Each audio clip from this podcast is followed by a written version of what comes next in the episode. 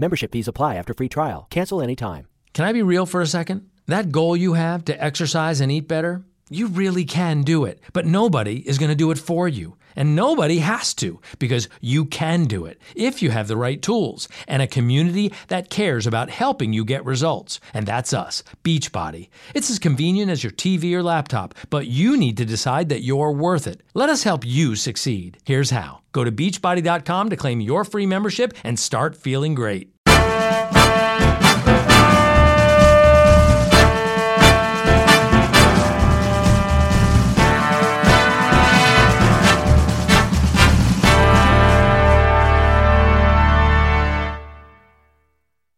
Hey, everybody. Welcome to Big Blend Radio's Military Monday show with Mike Guardia. Mike is the internationally acclaimed and award winning author and historian of a gazillion books. He is joining us today. I know, I'm just like, I can't count. With anymore. more on the way. yeah, with more on the way. Yeah, I think he's got three ready. Crazy. Uh, Yeah. um, but his latest book is out. It is called Skybreak, the 58th Fighter Squadron in Desert Storm. You can get it now. Just go to mikeguardia.com, go to Amazon.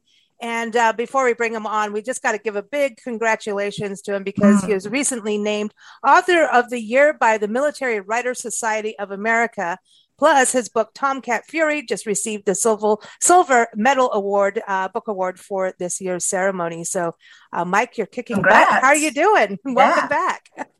Hey, Lisa. Hey, Nancy. Mm-hmm. It is great to see you both again. And as always, it's great to be on the show. Hey, this is cool. I mean, I, that's got to Yeah. be a big deal when you think about Military Writers Society. That's like the, you know, how much bigger can you get in regards to your field of writing military history? Right. And I was honored even to be considered for the award. It was quite a surprise to me, but a very pleasant one. Well, That's yeah. I mean, how many books? I mean, it's like you Mm. can write a lot of books, which you do. You're very busy, and but like you put your heart and soul in these books, Mm. and getting the facts, getting this like this one, Skybreak. Uh, Nancy and I love it because you're really telling the story of the people, and I think Mhm. that's something for you know if you're not in the military uh, and in the military family unit on the outside we see so many numbers on tv of what's going on so many in this in afghanistan so many that that you kind of lose touch of the actual person out there fighting so i really appreciate skybreak but Mm. That's what i think is so important about your books you can have a gazillion books but if they're not good you got a gazillion what you know but your books are good so it's well deserved well, is my you. point yeah skybreak so this came off of wings of fury and i remember interviewing we interviewed you when we were in 29 palms on wings of fury i think we were Right. i think we were That's right. Mhm. yeah last year spring beginning of covid Right. yeah so the so this is all about the f-14 that got you onto the stories of the people flying them right. Pretty much. So um, I think it really, it really started with me just wanting to write about the F 14 and really the fascination that I had with that plane. And, you know, I, I realized as I was finishing up the F 14 book, I was like, gosh, you know, I really feel compelled to take it forward and turn it into a whole fighter jet series because I don't think that there has been a comprehensive volume of each one of the uh, fighter jets combat histories.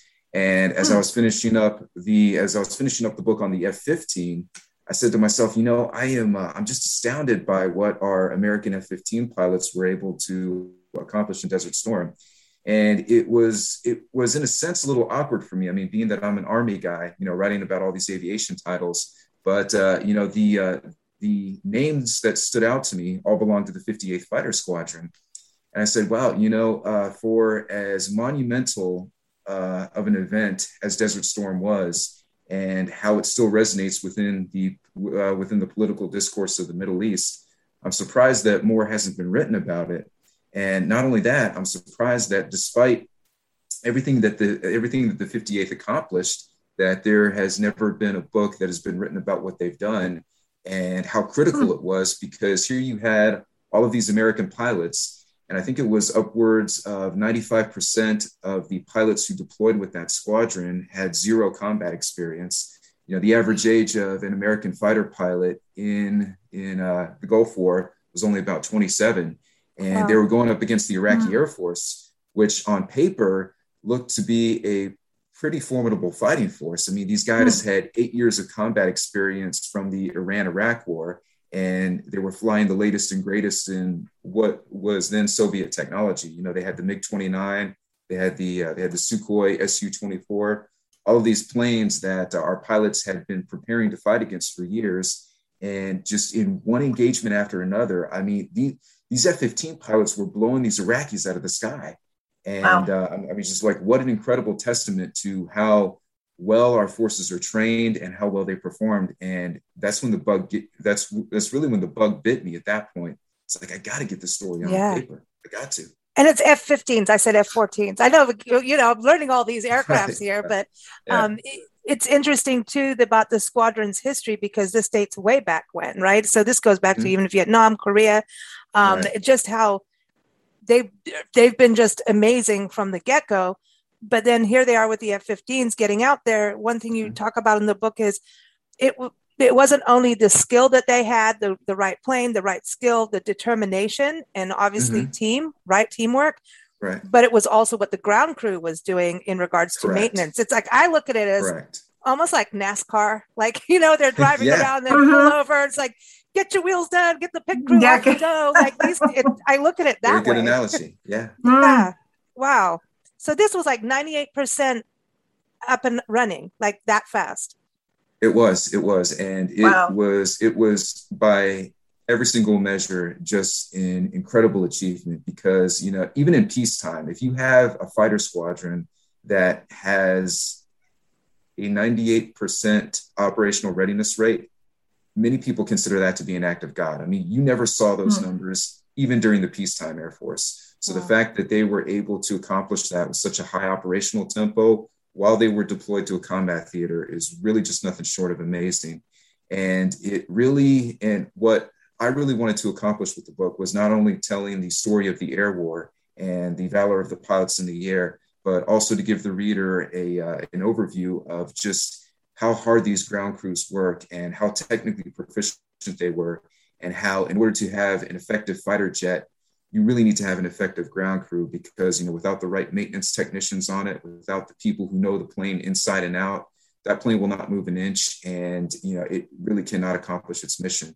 You know i found out uh, in the course of interviewing all these pilots and all these veterans that you know in the air force the mentality is that the planes do not belong to the pilots the planes belong to the maintenance crews and they loan them to the pilots and oh, wow. it is it is very well understood that when mm. a pilot straps into that uh, to the seat of his fighter jet, you know, the, it's the crew chief that's telling him, "Okay, you bring my plane back safe and sound to me. Don't break it." Okay. Wow, wow. Plane. So this this wow. is just I'm going to bring bring this back to the music. So Charlie yeah. Watts, right, the drummer mm. who just passed away, a Rolling Stone, very famous, mm. amazing right. yeah. drummer. Yeah. So apparently, uh, Mick Jagger called him up drunk one night in the hotel they were staying at wherever they were on tour and he's like, Where's my drummer? And so Charlie Watts, the gentleman who didn't do all that crazy while drinking drugs, hangs up puts on his shaves, takes a shower, shaves, put on a suit, goes up to the room of Mick Jagger, knocks on the door. Mick Jagger opened the door and he punched Mick Jagger in the face. He goes, You're my singer. Because there is no band without a bass player and a drummer. They the are the foundation, right. right? So that's yes. what the, the ground crew, yes. what they are. I want to touch. Uh, you also dedicate the book to one who has uh, recently passed as well. Um, so I want to talk about him, mm-hmm. but I also just want to back up a little bit to Operation Desert Storm because this was in mm-hmm. like I was in school when this was going on, you know, mm-hmm. and it almost was like a drop in the hat. Like it, like a, it's like, boom, this is happening now. So when you think right. about mm-hmm. how you know prolific and amazing these you know pilots and ground crew were, you know, the 58th mm-hmm. Squadron, how fast, you know, it just feels that way. How fast did it just happen? It's like all of a sudden, bing, we're fighting. Right yeah and it it was it was incredible in the sense that it ended almost as quickly as it started i mean i am just old enough to remember when desert storm kicked off i was in grade school at the time but uh, mm. it was a very clear and very distinctive memory for me and i think for a lot of the school children at that time that puts me in the eldest cohort of the millennials you know it was very clearly explained to us okay kids this is what a war is and mm-hmm. this is mm-hmm. what a war looked like you have the bad guys over here and you have the good guys. And here's what Saddam Hussein, this, you know, this mean person who invaded this tiny little country uh, called Kuwait. And when it was explained to us in those terms, uh, it was very, uh, I think it, it, was very easy for us to internalize all these images. And for as young as we were at the time, it was the first re- real major conflict that happened in our lifetime. I mean, we were too mm-hmm. young for Vietnam, and we were certainly not alive, you know, when Korea was happening or World War II. So this was our first introduction to what armed conflict was and what it looked like.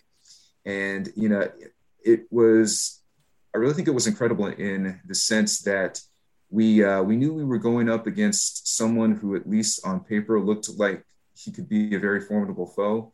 And, you know, just how quickly we won showed not only the resolve of the coalition, but just how much we had progressed as a fighting force from Vietnam, mm. uh, because it was a it was um, it was a very uh, it was a very real concern at the time amongst a lot of people. I found out that uh, this was going to turn into another Vietnam. That mm-hmm. we no longer had the political will. We no longer had the fortitude for another high intensity conflict. And Saddam Hussein himself was even counting on that to a large extent. He was saying, okay, well, I've seen all of the newsreel footage. I've seen all the tapes of what happened in Vietnam. I guarantee you that if the Americans come over here to liberate Kuwait, after they suffer a few thousand casualties, they're going to wave the white flag and they're going to be mm-hmm. ready to sue for peace on our terms.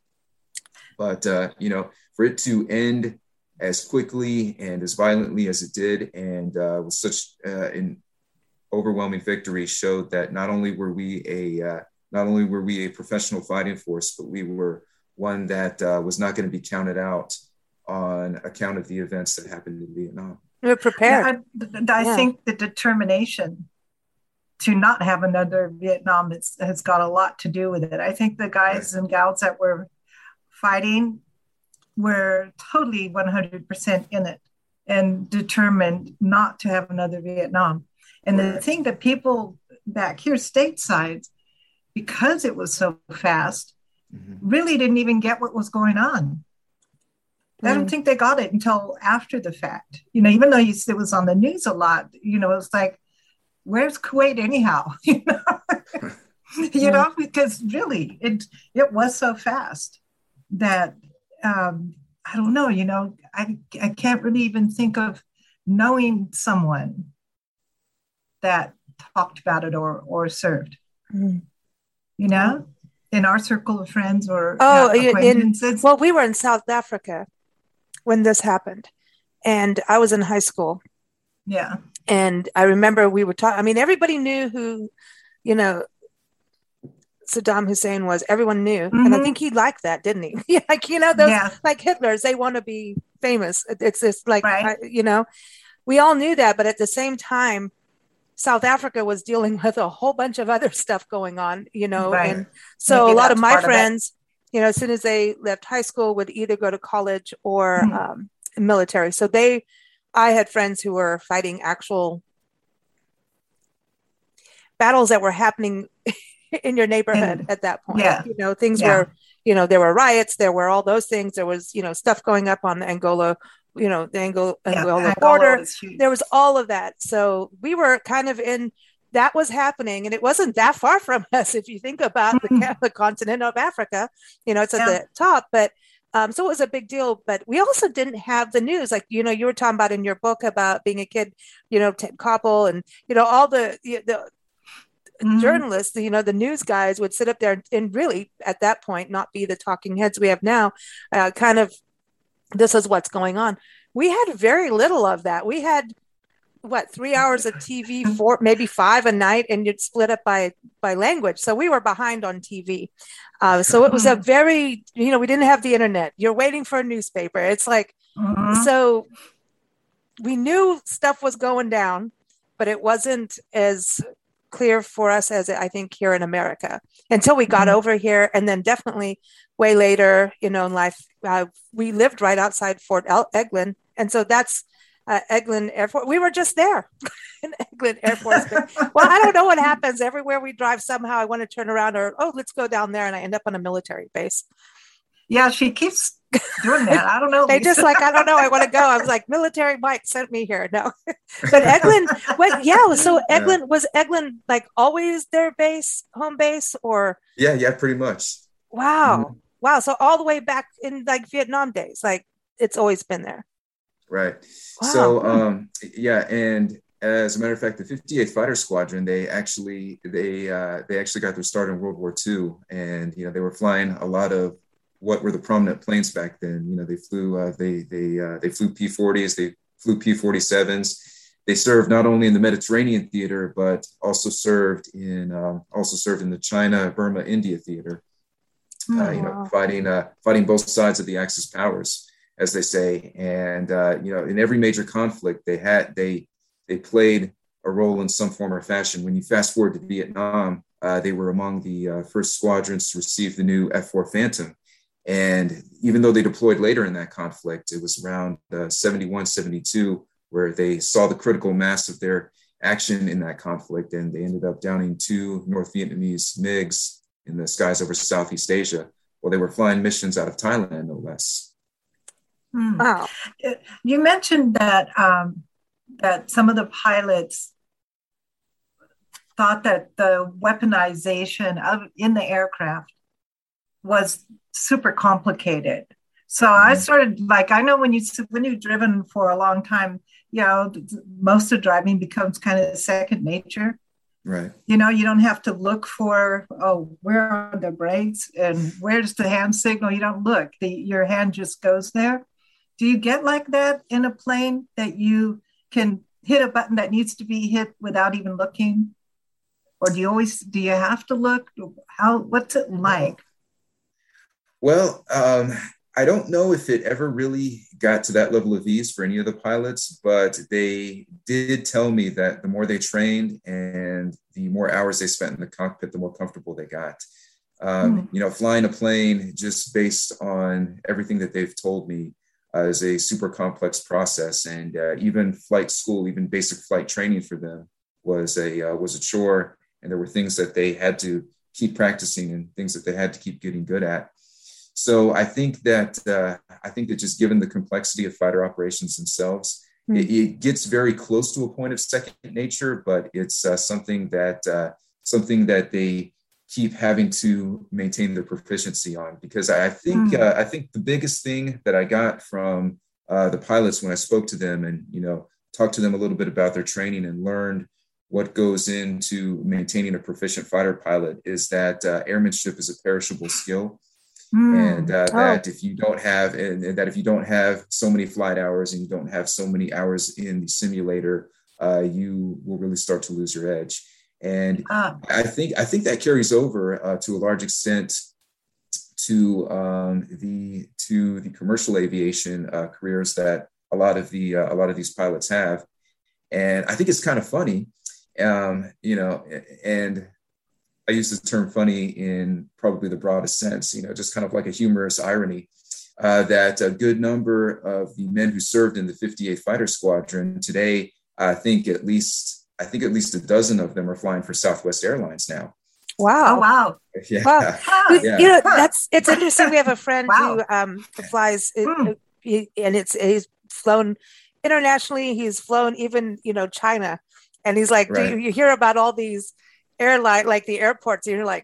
I like what's the worst place to land? You know, he tells you all these crazy stories, but he Mhm. you know the I, I don't know if he's still with Virgin now, but he was also going towards the space program. I'm like, dude, really? You're gonna go Yeah. from flying people to flying people to like you know with The moon. the galactic and everything and he's like why not you know it's like it's another destination you know because part of why Yeah. he flies is so he can just travel you know just jump a flight Yeah. wherever he wants but his amount of work that he because he's really gone up up up up the ranks um Mhm. the simulator it's like it, it's the amount of testing that he's had to do Mm. and keep doing and studying is Mm. intense and he always says oh when people like oh i have a bad day he's like a pilot is not allowed to have a bad day you are so Correct. aware and it's really Mhm. interesting the training they have especially after 9-11 about Mhm. you know he's like if you think you're not profiling people and you think that's rude get over it you are profiling everyone that you see getting on that plane and it's not just him it's the crew they're all so safety aware and and it's it's pretty freaky when you do start talking about all of that but it's right. you can't be politically correct on it Uh-huh. because uh, An attack Hey, is an attack, and attack is not politically Right. correct. So Right. he's like, You bet we look at every single person and we're checking you out from head to toe. And it's, you know, Mhm. beyond the security, it's like as they're coming on the plane, they are ready for everything and anything at any time. And it's, it's pretty amazing when you think about flying. You know, we have all those conversations, and I'll see like a Boeing go up in the sky, and I'm like, holy Mhm. cow, that is some crazy stuff. You know, Yeah, think about like, it. How does it stay up there? You know? Yeah, the power Right. flight. We were just in North like- Carolina Yeah. where the where the Wright brothers, you know, launched their Mm. first planes, and you're going, this is crazy. Like, who Yeah. thought of this? And then now we're going to take it up into the sky and get better and use this Yeah. in in flights. But these guys you're talking about, these are like air like kills. They call them. It's like you're hunting, right? So it's like Right. when when you're talking about a kill. Because here we go. Now you're going to know that I'm not in the military. So basically, are you shooting the other guy like completely down?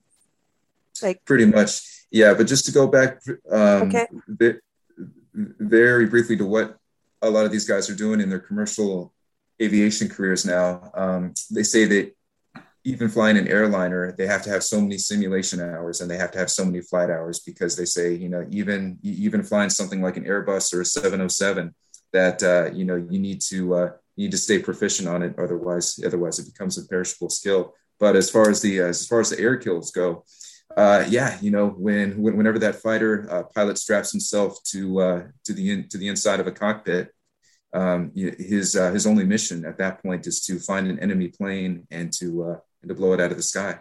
wow. So it is like, you know, video games, Well, but it's real. Like you, Pretty, pretty much. boom. I mean, I don't see that you have a choice. If that's what you're there to do, you can't just what fly next to them and say, "Hey, pull Hey, move over." over. Yeah, it doesn't work that way. Yeah, it's like I'm that plane now. So, you know, and I then mean, who- that, that's how do you it. keep know? track of that? I mean, that when you think about, okay, here we are going to combat and it's Mm-hmm. up in the sky and you're just boom. I mean, you're talking about these guys did back to back. Like it was just annihilate everybody Mm-hmm. in the sky. And you got to think about like, wow, you know, especially with the Soviet, you know, they had all that technology. I mean, that was the big threat for many years and we're still there in the Soviets, but going out there and just annihilating like as they did so many back-to-back kills who's keeping track is it is the technology doing it are there people watching like going okay that was three over here that they got and they land they crashed over here or Actually, it's a little bit of both. Um, Hmm. So, so whenever a pilot makes an air-to-air kill, um, his own flight formation is keeping track of it, and then also several miles away from where that flight formation is, you have this uh, you have this big airplane that's called an AWACS, and uh, the AWACS stands for Airborne uh, er, er, Early Warning and Control System. And essentially, what that is is that is uh, you know, among the many personnel that you have on that plane is uh, is is a team of uh, people, and the head of them is called an air battle manager. And one of the many jobs that the AWACS crews do is they keep track of uh, all air-to-air kills that are happening within a, uh particular span of airspace. And aside from the AWACS keeping track of that, uh, very very often you'll have uh, some ground control stations who have air intelligence officers, air liaison officers assigned to them, and they'll be keeping uh, track of the radio traffic. They'll also be taking in reports either from the pilots or the AWACS. So uh, you have a so for every kill that's made, you're always going to have a, a, few eyes on it. If not, uh, if not pure line of sight, then people are going to be uh, keeping track of it either through radar or Hmm. you know, any of the uh, various sophisticated equipment pieces that they have on board. Yeah, I always thought radar they could. Maybe I watched too much of Star Trek, but where they could just already know where it is, like right on the map already. Boom, that's it's right there on F fifteen and uh, this over there and that latitude, that longitude, and there it is.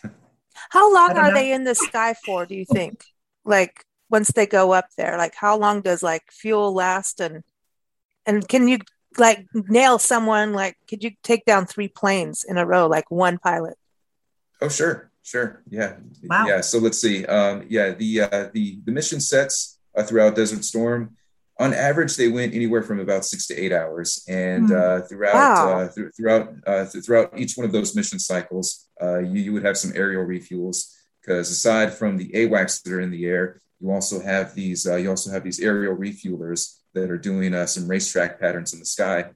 and uh, you know they'll rendezvous with, with a particular flight of F-15s. They'll, they'll go mm. through the refuel process, and uh, both the uh, AWACS and the aerial tankers they'll also have their own fighter escorts since you don't have any defensive armaments on any of those high value uh, assets. You know they'll need uh, they'll need some protection because the last thing you want is for an AWACS or tanker to get blown away by an enemy fighter. Wow. And uh, yeah, so huh. it is it is very and it, it's also very it's very possible for a uh, for one single plane uh, to take out as many as uh, three or four enemy fighters.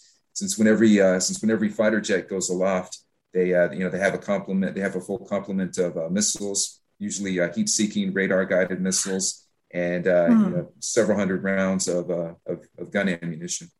Wow. So do they do they always fly in formation Mm-hmm. Or will a pilot go up all on its own, just kind of stealth and try to find sniper. other enemy? Yeah, sniper like. right. Well, yeah. Um, I think by their very nature, fighter jets are pack animals, and mm. uh, you, you w- will never see a fighter jet go up alone. It, they mm. at, uh, at at the very least, they will always go up in pairs. You know, you'll usually have a uh, you usually have a, a primary and a wingman, and then sometimes you'll have what's called a four ship formation, where you have where, where you have two section leads. Then sometimes you have an eight ship formation. But uh, yeah, they always go they always go up in uh, in packs. Wow. Okay, so that's where they get their their nicknames. You call, was it color signs? Like what color? What, call, what signs. call signs? Call signs. Call okay, signs, so yeah. it's it's like you know that's fun. I know. See, like we still want to get our CB radio so we can go rubber ducky. We're coming. Move over. Lisa's driving, but yeah, you know. But really. I was just thinking this because like they're going up there in six to eight hour shifts. Think about when you're driving six to eight hours. By 8 mm-hmm. hours, you're done. Mm-hmm. And you know, to me, when you drive, it's I'm like membership fees apply after free trial. Cancel anytime. Can I be real for a second? That goal you have to exercise and eat better, you really can do it, but nobody is going to do it for you. And nobody has to because you can do it if you have the right tools and a community that cares about helping you get results. And that's us, Beachbody. It's as convenient as your TV or laptop, but you need to decide that you're worth it. Let us help you succeed. Here's how go to beachbody.com to claim your free membership and start feeling great. Membership fees apply after free trial. Cancel anytime. Can I be real for a second? That goal you have to exercise and eat better? You really can do it, but nobody is going to do it for you. And nobody has to because you can do it if you have the right tools and a community that cares about helping you get results. And that's us, Beachbody. It's as convenient as your TV or laptop, but you need to decide that you're worth it. Let us help you succeed. Here's how go to beachbody.com to claim your free membership and start feeling great. Always watch it, it you're focused. You know what I mean? It's mm-hmm. like that amount of I've got it's a lot tense. of practice. I'm defensive drive. I'm a defensive driver, basically, and you should be. Uh, I was going to say combative driver. Like, all right, move over, truck That doesn't work in a Rav Four. But with, with them up there, that amount of focus and intensity, that has got to be pure exhaustion and adrenalizing oh, too, right? The it adrenaline is. is you're pumped. Like you have to have that adrenaline to have the courage and you know to move forward. And i think that's also that pack part. So so that's used for when they're talking to each other like i'll take him on the left or whatever you know on through their speaking their call gear, sign. their call sign. Right. Yeah. So a pilot will have an individual call sign and also depending on what, what also depending on what mission he's on, he he will also have a secondary call sign that's actually part of the formation. Uh, you know, I'll I'll, I'll, I'll give you uh, give you for instance, um, you know, one of the uh, first flight formations that went aloft that day on the first day of the air war, it was a formation of F-15s, and the code name that it had was Citgo. So the leader of the Citgo flight, you know, he could have a call sign like Citgo 26, and you know, he would he would refer to himself as Citgo 26 if he was talking to the AWACS. And then he would also use the Citgo call sign if he was talking to his wingman. He'd be like, "Hey, Citgo 28, you're too close. You know, you need to move over." Uh, the the individual call hmm. sign that a uh, that a pilot has, and this might be different from unit to unit. I mean, I can't speak for all the air units out there, but uh, from what I've heard, is that it's usually used in an informal setting, like after a mission is done and they're and they're headed back and one wingman is talking to another, he might say, you know, hey Sly or hey Cluso or you know, hey, uh, you know, I'm having this issue here. Can you look at my wing? And they're also they're also usually used amongst each other once they're on the ground. And it's kind of funny because in a sense, that call sign, you know, that they use amongst themselves, uh, that gets used very often in in place of their own real names. You know, Hmm. uh, all throughout Desert Storm. You know, once the pilots were on the ground, and you know they were eating in the mess hall, or they were just in their rooms or whatever, they would refer to themselves as their call signs. It'd be like, "Hey Sly," "Hey Cluso," "Hey Nips," what are you doing?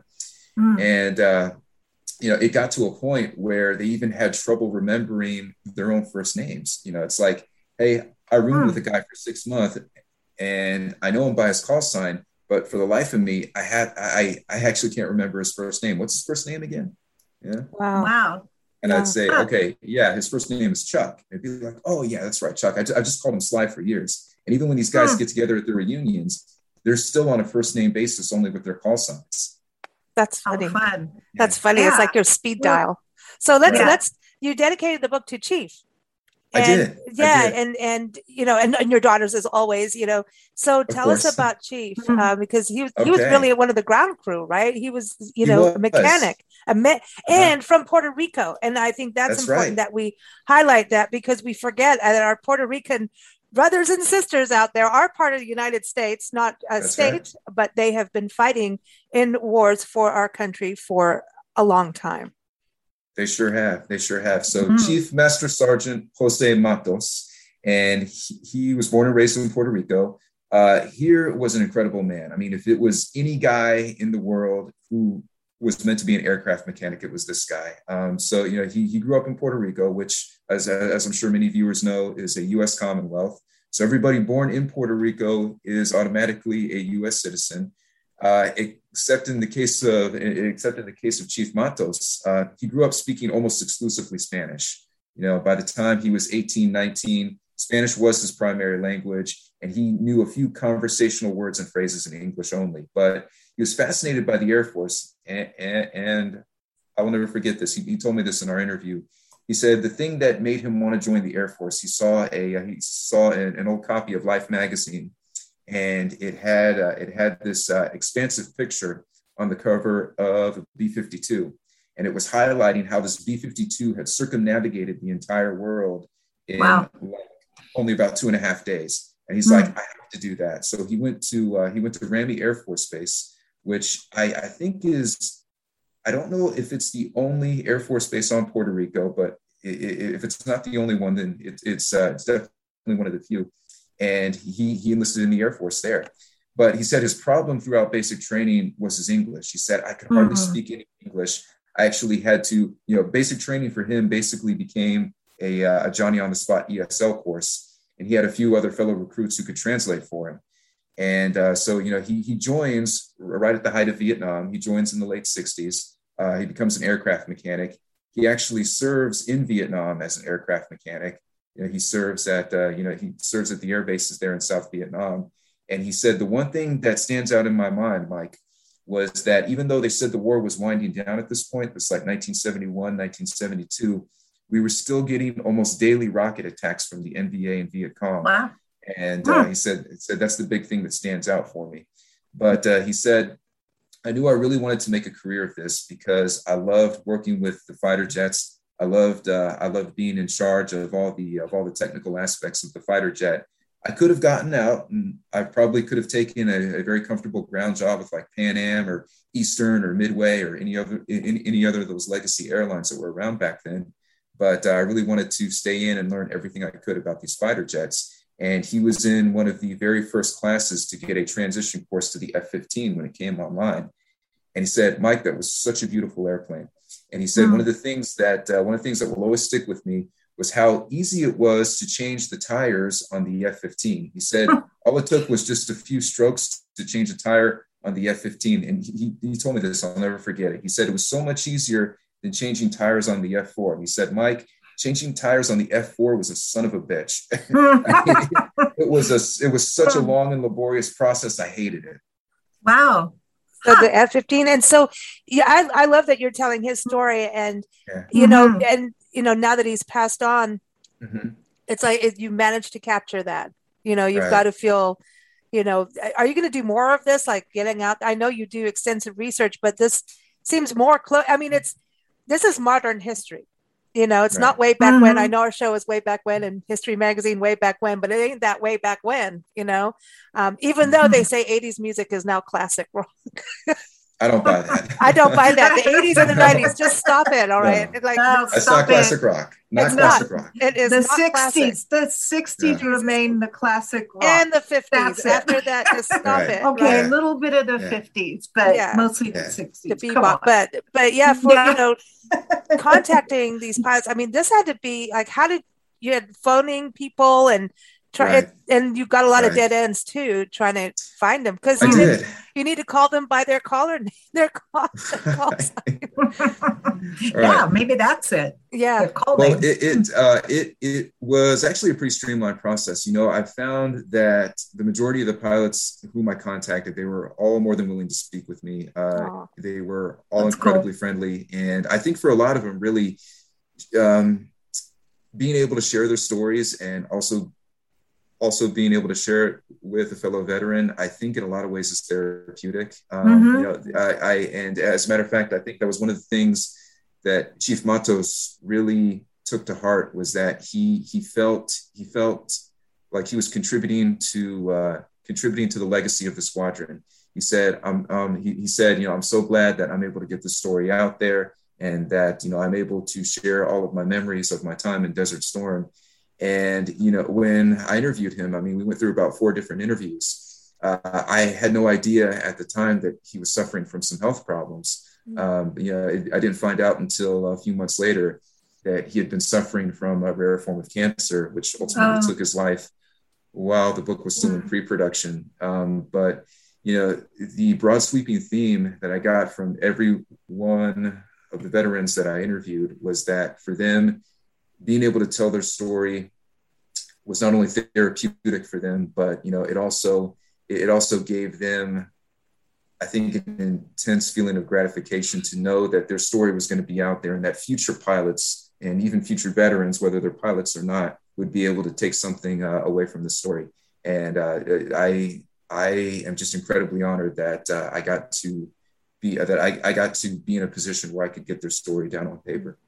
I think it's also important because I know you know, look at your work with Hal Moore, um, you know, and it Mhm. just it's grown and grown from there. All the generals and uh, commanders that you have interviewed and and researched and written about, telling their stories. But I think when it's something so still fresh for all of us, Right. you know, I mean, Mhm. it, it doesn't feel like everything in the Middle East and everything. It doesn't feel like it's going away any, Mhm. anytime soon. You know, it, it just feel. I feel Yep. like we're still in it. You know what I mean? Um, Right. The Afghanistan thing is just a. That's a whole wow. That's that's a whole other show. you know, I, I don't Yeah. want to be. I don't want to be one of the talking heads on that, but um, it's not over. Really, at the end of the day, you know, I think there's going to be there's going to be it. It's never really over honestly i don't think. And i think hmm. that like you're saying it's something now for those in the service now. Because it's it's something tangible. It's not like okay i'm reading about someone in vietnam i'm going to take lessons of leadership lessons of you know there's general lessons. But if it's something so young it's tangible for right now if that makes sense you know I, I think it would make a really good TV series. And I, I- you know, especially the way you, you've shown the personalities Mhm. of the men. I think that um, Hmm. it would, it, I, you know, I really always say this, but um, I think history, the way it's presented in a lot of schools, at least when I was in school, um, it was pretty boring. And I think these kind of books, and especially if they made one, you know, people watch MASH. I know that's a comedy, but it still taught you a lot. And I think that this would make could be one of those series, not necessarily a comedy at all, but um, to remind people what's really going on. Like it's Mm. easy to say, "Oh, uh, my cousin went off to war," and oh, well, you know, great job, thanks for being of service to the con- country, things like that that are said. But does person really think about it? Do they really get it? Mhm. What's right. going on when somebody's flying a plane and in a dogfight, you know, with the with a, a person in the other plane really wants to kill you. So I think mm. that these kind of books should be in schools mm-hmm. so that people would really learn about history and take it personally. And that I think this would make a great TV series. I think Mike could have his own channel at this point with all his books. yeah, this know, is true. Could. He could have his own channel, really. Yeah, so yeah military, military Mike. Yeah, military Mike. I know. You could have your own channel, with, you know, and then you could do yeah. all the show. You could actually take us around, you know, an, an F fifteen and show us one. You know, come on, it'd be great. You get yeah. on it. Yeah, going, Mike. Well, yeah, but it's but what you're doing is really, I think, beneficial. Like Nancy says, for mm-hmm. you know, we're not military people, you know, and so look how much we're learning and that we can connect with mm-hmm. your books. I think that speaks volumes. I really do. Right. Uh, and I know that you've got a huge following of veterans and those serving now uh, who really appreciate it too. So keep going, dude. This is awesome. Are you going to do more like this? Where you oh, interview? Sure. Oh, awesome. Oh yeah, I yeah I am uh, I am at I love the playoffs. Anything can happen. But the best part? It's like bonus football. And bonus football means betting bonuses with Gambet DC. For a limited time, get up to a 57% multi sport parlay boost on the Gambet DC app, online, or at any Gambet DC retail location throughout the district. It's the most exciting time to be a fan. So make your play and get the home field advantage with Gambet DC. Limited time offer, terms and conditions apply. Please buy responsibly no shortage of books to be writing. So yeah, what's wow. next? Tell everybody what's next. I, I've got a All list. Right. You got three okay. immediately, right? Three. Yes, yes, I do. I have three books that are that are that are actually currently on the horizon, and wow. and let's see. The first one is actually going to be coming out in November, and that is a book called Danger Forward, mm. and that is the biography on General Paul Gorman. Cool. And then after that, I have a book called The Combat Diaries, which is hopefully going to be coming out towards the December timeframe. We're hoping it's going to be um, uh, for sale in time for Christmas. But The Combat Diaries is a uh, collection of veteran stories from World War II. And oh, wow. going cool. into the 2022 season, I have a book coming out called Red Bandit, and that is a combat history of the MiG 29. And then another project that I have in the works that uh, I'm hoping to uh, finish up within the next year is a biography on a very interesting gentleman whose name is Marty Romano. And, uh, and uh, Marty Romano, name uh, probably doesn't mean um, anything to anyone outside the state of Minnesota, but he is, he is actually a local veteran uh, who is just mm-hmm. an incredible man. And he's accomplished so much in his life um, really one of the unsung heroes. Here's a uh, here's a man who enlisted, um, who who actually enlisted in the Navy um, in in the uh, in the prime of World War II, and he ended up he, ended up becoming a PT boat commander. Yeah, hmm. we all know the story of JFK and PT 109. Well, Marty Romano was the skipper of PT 305, and wow. uh, and uh, his his um, his area of operations was in the Mediterranean theater. And as a PT boat captain, he was he was ferrying the British commandos back and forth uh, to the shores of uh, to the shores of southern France when the Allies invaded southern France in August of 1944. And then after the war, he came back home and decided that he was going to use his GI Bill benefits to get a civil engineering degree. And pretty much every major piece of infrastructure here in the Twin Cities of Minnesota can be attributed to to uh, Marty Romano. Uh, if you wow. go down, if you go, uh, if you go downtown to mm. Minneapolis, there's the 11th Street Bridge, one of the most prominent bridges here in the cities. He was the one who designed it.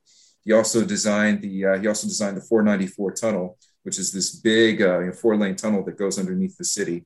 Uh, wow. Highway goes through it, and also the also the bridge that stretches from the US side to the Canadian side of Lake Superior, that prominent bridge up there on the Great wow. Lakes that was his too. Well, we'll wow. have to come see you because we, yeah. we have a whole series on bridges. All right, great. so yeah. have to do something on that. That's cool. Huh. That's really, really cool. And so have you met him? I have. I have. Marty is still alive today. Cool. He's 97 years old. And uh, yeah, I've, I've wow. done, uh, uh, oh my God, he is just sharp as a tack Uh. He is 97, and I swear this guy is more limber than most 50 year olds I've met. Wow. Wow.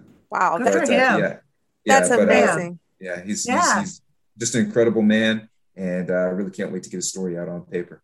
Oh, that's excellent. You know, I going back Cool. to Skybreak, I have to say what I really enjoyed is you gave an overview of what what your your introduction of the book really set you up for what you're going to read and how you Mhm. introduced each of the men. Mhm. Yeah. But then you went, okay, now here's the missions, like and Yeah. brought them into the scene. I think that's Mhm. where you Nancy you were talking about the, Yeah. the movie thing. I was just thinking Yeah. that about how you really have that way of letting people know, okay, this is where I'm going to take you as a writer, Mm. right? This is where I'm going to take Mm. you. And you introduce everyone, you get connected with the individual that you're showcasing, and then you put Mm. them right in the scene, which is really uh, amazing to do. How are you doing that? Like when Mm. you're interviewing everyone, you know, and and this uh, Mr. Romano, you're you're interviewing them, getting stories. Are you finding commonalities? I, I mean, do you already know? Like, okay, I'm going to ask him about this point, this point, because you're saying like you spoke with uh, Chief what four times. hmm So I sure did. you're you're really getting in depth with everyone. Hmm. So do you kind of keep like a chart on like? Tell us your Right. writing secrets, Mike. Yeah. Oh, okay. okay. Sure. Sure. So, what what what I do before I interview all these veterans is I say to myself, okay, I want to know exactly where this person came from. I want to know what events happened in their life that brought them to to uh, this particular event that I'm writing about. So, what I do is I structure all interviews, and for every veteran that I interview, it's usually going to be a series of about five to six different interviews that we do, and each one of them is tiered. So, in the first interview, I'll say, okay, I'll have a list of maybe you know 10 or 15 conversational questions and it'll be everything okay well tell me where you're from tell me a little bit of how you grew up what things that got you interested in the military uh, what were some of the defining formative experiences that you can remember or I- anything that you're comfortable sharing? And then from there i say okay well now that we've established the background then in interview two i say okay so from these experiences that you had growing up what was it that ultimately led you to the military? And tell me uh, uh, tell me about uh, tell me a little bit about your experiences and it's within the course of those interviews those first two interviews that you start to see some commonalities and you start to see things that made the person who they were and what was it that what was it that formed their outlook on life and their outlook on the military to make them act the way they did in these particular situations that I'm writing about. So then for interviews, you know, three, four, and five, or three, four, five, and six, I'll focus on a particular thematic element that dovetails into uh, part of the book that I've outlined. Like at this particular point, when you guys were like deploying to this theater, what was going through your mind? Uh, Yeah. You know, what conversations Hmm. did you have? Was there anything that stands out, like you know, words you may have said to your family before Hmm. you left or whatnot? And what I do is I, I use that, and I w- will let the veterans expand on as much as they want. And you know, I'll say, you know, okay, well, you know, you told me this, and hey, that's great because you know, I was talking to this other guy over here, and he's remembering it the exact same way, and he also had this perspective on it. You know, can you tell me a little bit about that?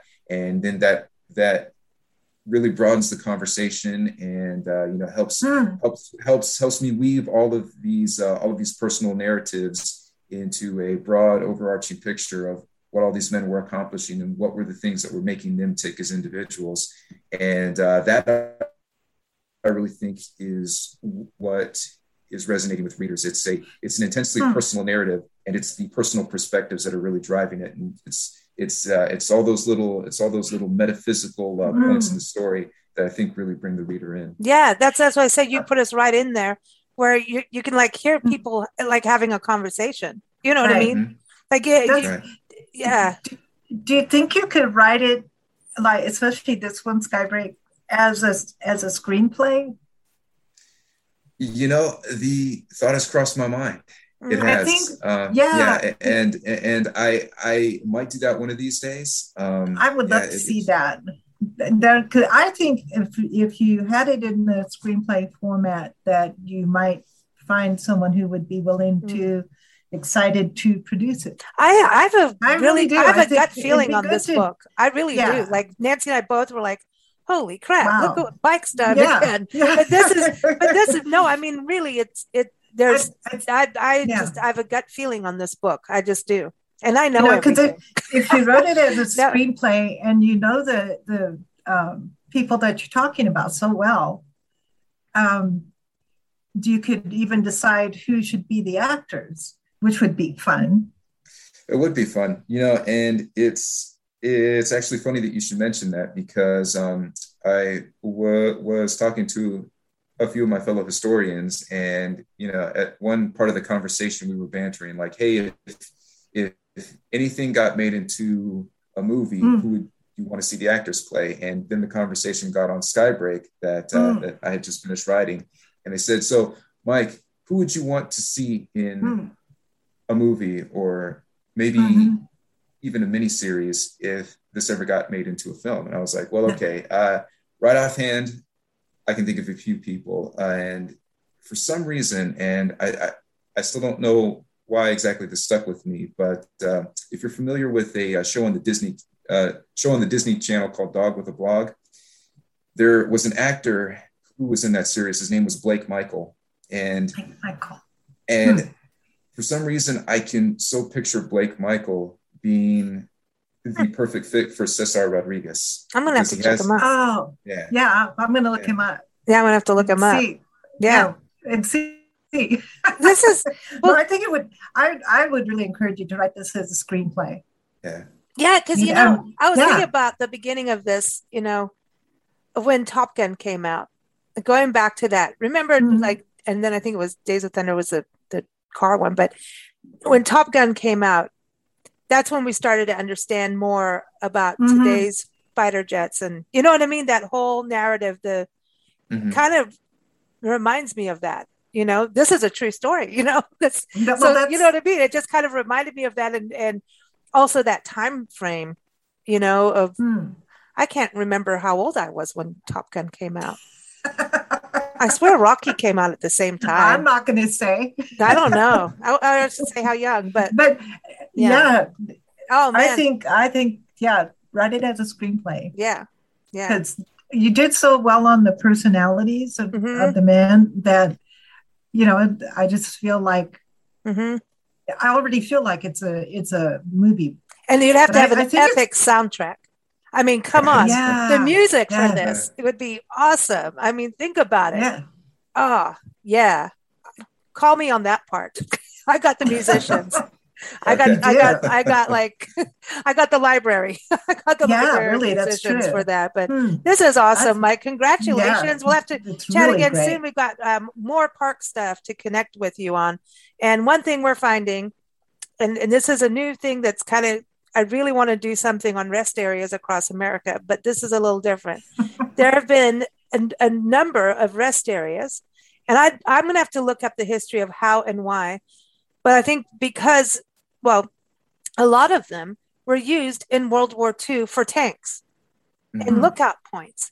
And then I think because they leveled it, I don't know if it was Mhm. because of what was going on back then, they made them into rest areas, or if they were, I don't know what, how, who came first. But a lot of rest areas have military history of being Mhm. like a watchdog area or a staging place. And Mhm. so that's a new thing. So let's let's look at rest areas and, and tanks. Okay. I know you like tanks, but Uh-huh. so I mean, it was like, well, go somewhere. We're like, look, there's another monument to, and you know, like you're saying for Mr. Romano, that's kind of what got me. It was like, we'll go. There's so many highways dedicated to a veteran, and I'm Mhm. like, well, who's that? Like, uh, Yep. Hal Moore has his own highway. I want to know Right. who who the person is, and how many times do Mm. we just, oh, that's that road, Mhm. you know? Well, I got stuck on Pershing the other day. I don't know what Yeah. happened, but Pershing, I, dude, he was pretty cool. We need to do something Mhm. on Pershing. Uh, Mm. He's got a highway too. But anyway, we will talk soon. Everyone, MikeGuardia.com is the website to go to. And the book, again, is Skybreak, the 58th Fighter Squadron in Desert Storm. And keep up with us at BigBlendRadio.com. We are Monday through Fridays. We love to do our Military Monday shows too. So just go to BigBlendRadio.com to keep up with us. And all the social media links are there. Thanks so much, Military Mike. Thanks, Mike. All righty. Thank you, ladies. Always a pleasure to be on the show.